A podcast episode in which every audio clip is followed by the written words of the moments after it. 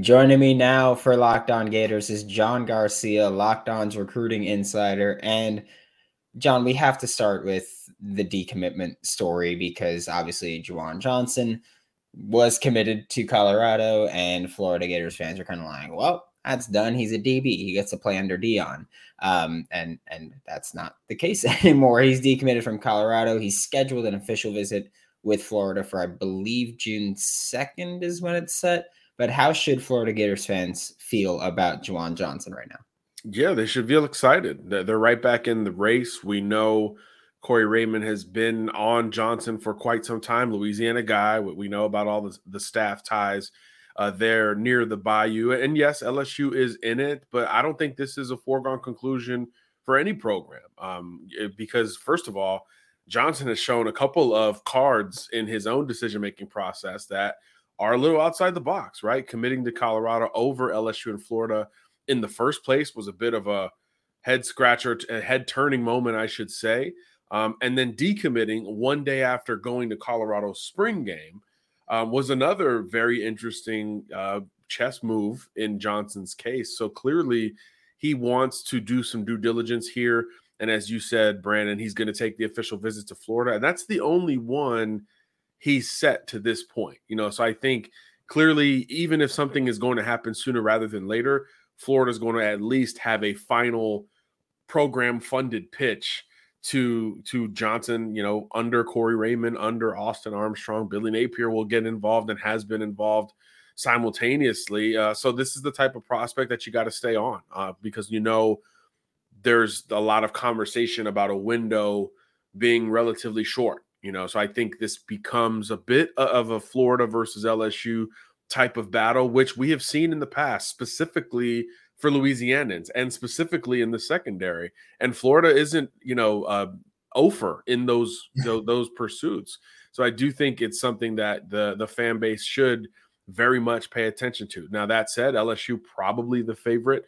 From the moment he decommitted, we started to hear some LSU buzz, but then he set the Florida visit. So it's clear that both of these coaching staffs were not very fazed by that initial commitment to to Deion and Colorado and they stayed with it through Johnson, and that's paid off because just a couple months later, he is now back on the market. Now there are other schools trying to stay in the race. Texas, Texas A&M.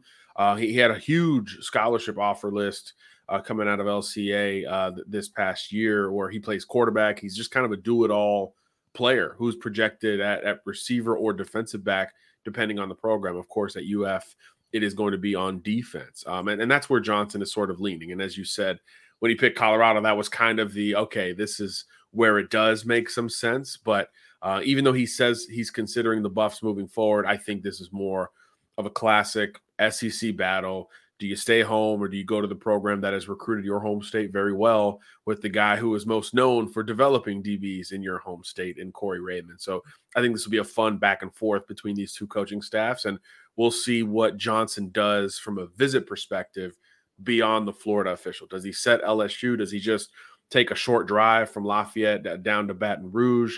However, that plays out going forward will be interesting. Could another school get involved now that he's back on the market? You know, I think all of these scenarios are in play, but no doubt Raymond and company were on him throughout that Colorado verbal commitment and obviously made quick work of logistics and visit plans after he decommitted over the weekend and they've already got an official visit set for early June. So even if that's where the process is going to end, you've got you know another six weeks or so to do your work in between, and obviously uh, try to hit an apex and roll out that red carpet uh, when June rolls around. What are the odds that he went to that spring game and he was like, "Hell no, it's too cold." it was snowing. It was yeah, it was snowing in in in I was gonna say in Denver, in Boulder, Colorado.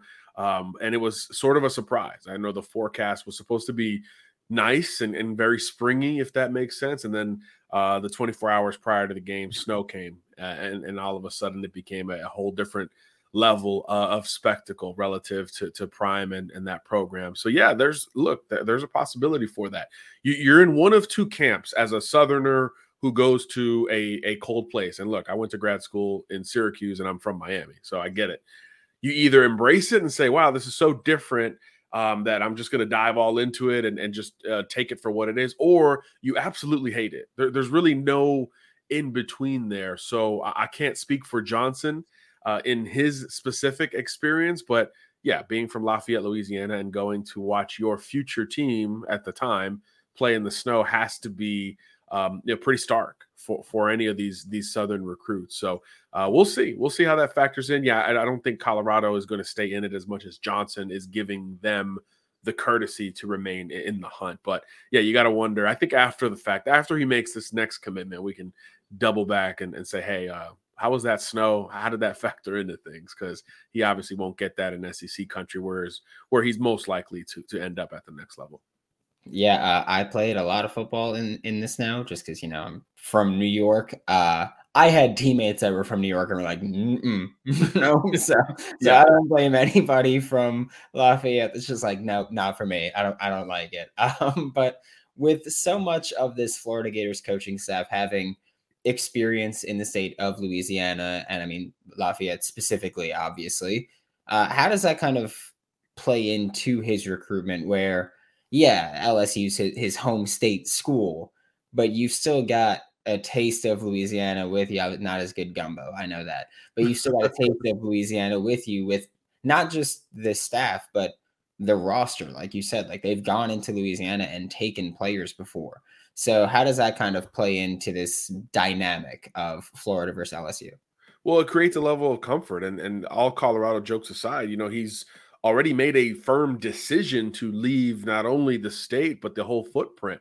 So there's there's already sort of the at least planning just from from a family standpoint. Hey, I'm going far away uh, for my college football. Obviously, that has changed and it will be much closer to home. We think going forward, but it, it's another layer of comfort uh, that Johnson's going to have if he does elect to play his college football out of state. And look, LSU was in this from the beginning as well. You know, it's not like LSU offered after he committed to Colorado and began pushing after that point. LSU was already very much in the conversation for Johnson before that somewhat surprising Colorado verbal commitment. So it's not like other scenarios where LSU comes in late for Louisiana and, and they say, oh, well, this is where I wanted to go the whole time. It's not that simple. And to go off of that, as you said, there's so many ties uh, to the state of Louisiana from the roster and the coaching standpoint in Gainesville. And then you're still, you know, in the SEC, you're still very familiar uh, with what uh, you're up against. So I, I, do think that this is more of a puncher's. It's it's more than a puncher's chance scenario for Florida. It's not a shot in the dark.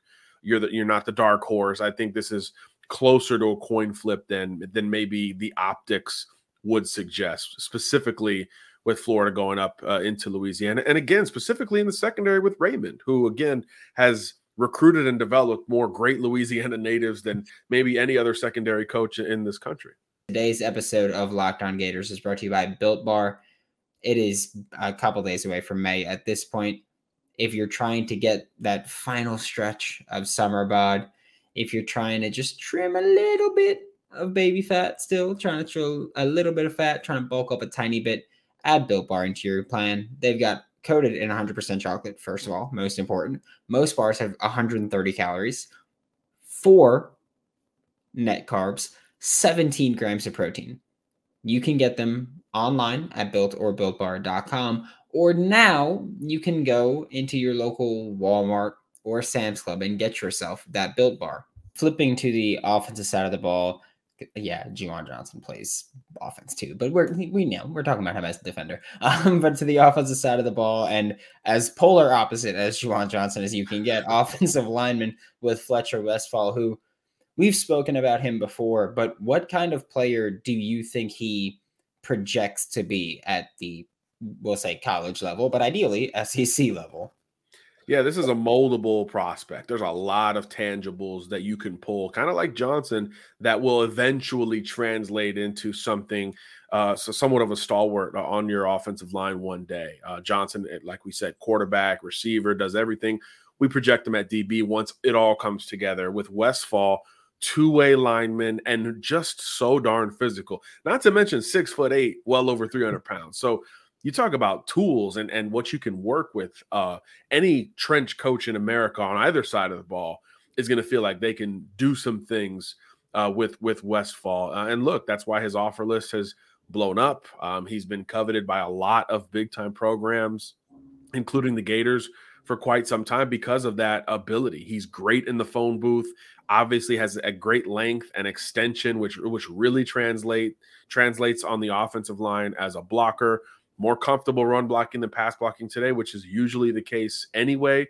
So for him, it's going to be about um, adding that technique, dropping the pad level because at six eight, that's always going to be something that pops up. Even though we see some NFL tackles at six seven, six eight that have had a lot of success in in faster, more wide open zone blocking type schemes, like Florida wants to implement uh, more as as this Napier staff get gets settled. So there's a lot to like and a lot to work with. Uh, one of the rare prospects, Brandon, where you've got a high floor because of the the frame, the physicality, but also a high ceiling because he's got room to improve from a technical standpoint and from a pad level standpoint. So I just think he's he's one of these obvious prospects that you you don't have to dig into very much to say, okay, I see why the SEC and the Big Ten, even the Pac-12, is all over this kid uh, coming out of Virginia. Uh, so I, I do think it's going to be a fascinating recruitment, and and he's got a lot of schools under consideration ahead of that uh, April 30th cut that he's going to make. But I do think Florida will make that cut. Two visits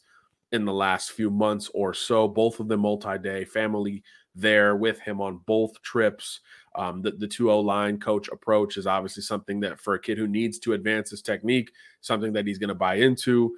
Um, that two way ability just screams SEC with that physicality uh, indicator as well. So yeah, I think Florida is going to going to make this top five when it comes out here in a, in a couple days, and then uh, they're to contend official visits and and then a preseason decision thereafter.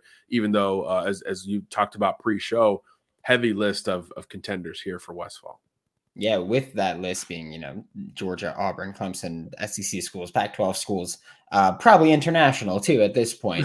but how could Florida kind of separate themselves in this recruitment outside of the obvious offensive line coaching staff is incredible. But outside of that, how can Florida kind of try to separate for Fletcher? I think for him, it's going to be really about sitting down on on the next batch of visits, which will probably be officials, and really digging into the projection. Um, uh, am I a tackle here? Am I a guard here? Am I a right tackle here?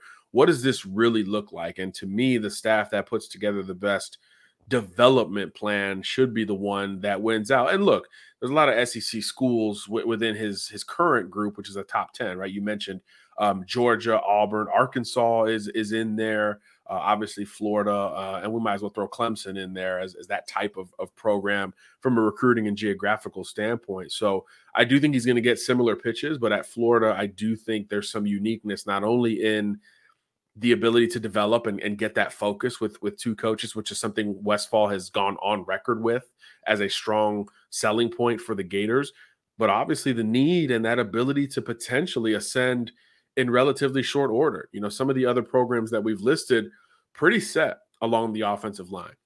So even though I, I do think Westphal is is very much keyed in on his own potential development, nobody wants to sit for two, three, four years if, if they don't have to. Develop me while I play, right? You know, so I do think that combination of a, a very specific approach at Florida with the 2 line coaches, the style, the scheme, and I think the path to playing time is is pretty solid. This is not a group under Napier that has recruited a lot of O linemen by volume. So I do think that's something that could be appealing, in addition to just the national appeal of joining this class of 24 at Florida. You know, there's considerable uh, buzz there for for the Gators. I was talking to, to Mario Craver a couple weekends ago, receiver out of Alabama, who Florida's in, in good shape for. And he's like, man, you, you can't deny the buzz of this 24 class. It started with DJ Lagway and it has expanded since that point. Um, so that's something that will resonate. And obviously, any offensive target becomes a guy you feel just a little bit better about with that that initial battery on board uh, in, in Lagway and, and Napier and, and, the rest of the offensive commitment. So I think all of those points will help Florida to stay in the race and grab an official, which will be, in my opinion, really critical for a kid who wants to make a, a summer decision.